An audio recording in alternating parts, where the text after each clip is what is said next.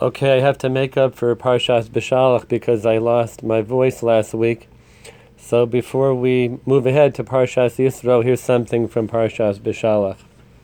Right after Kriyas Yamsuf, the Torah says, Vayasa Moshe Yisrael miyamsuf. That Moshe Rabbeinu made the Jewish people travel from the Yamsuf, Vayetzu, and they went out al Midbar Shur, to Midbar Shur. Now you would think the Torah would use the lashon, and they traveled. But what is this lashon of Moshe Rabbeinu made them travel? The Zohar Kodesh says that Bnei Yisrael did not want to leave the Yamsuf. Why? Because the Hashruas Hashchina was so clear and so great and powerful, they did not want to leave the presence of the Shechina that was there by the Yamsuf, and they looked forward into the Midbar and they saw things were not so clear. There was revelation, there was concealment. They didn't want to leave. So Moshe Rabbeinu had to make them travel into the Midbar to the next place on their journey. So we could ask why. Why not just stay where the Hashras Hashchina is so great? Isn't that what it's all about? To be in the presence of the Shechina? Well, apparently, no, it's not. Why? Because that's not for Olam Hazeh. That is for Olam Haba. When we're Yoshe the Nene Miziv Hashchina, that's referring to Olam Haba. Olam Hazeh is the world of Avoda, the Ramchal writes. This is where we work. And we have to move forward into uncharted spiritual territory and bring the Shekhinah into a place where it has not yet been revealed through our mitzvahs and avodas Hashem. So Moshe says to them, "No, we can't stay here. We have to go forward into that midbar, that desert, that desolate place, in order to bring the Shekhinah into our next station in life, because that's what Olam Hazeh is about."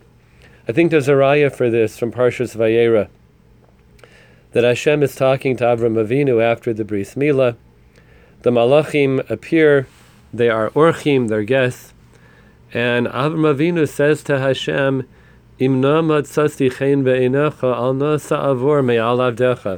Please, Hashem, uh, don't go away. I need to go take care of my guests. Uh, can you imagine that? You're talking to HaKadosh Baruch in the midst of a nevuah, and you say, hold on a minute. What is going on? Shouldn't Avram Avinu just stand with Hashem, and so his guests, he'll get to them a minute or two later? No, because once again, that's not what Olam Hazeh is about. Olam Hazeh is about mitzvos, maisim tovim.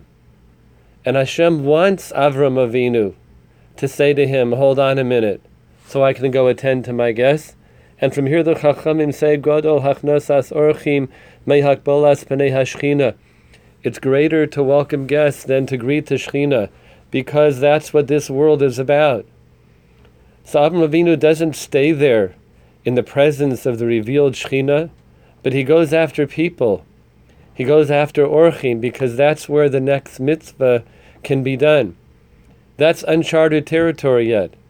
And when he goes to them and he greets them and he says to Hashem beforehand, Please wait while I tend to my guest, that's exactly what we're meant to do in our lifetime even if we have a place in our life of Hashras Hashchina, if it's holding us back from the next future Nisayan or the next station in life, we have to let go of that place in order, in order to move forward.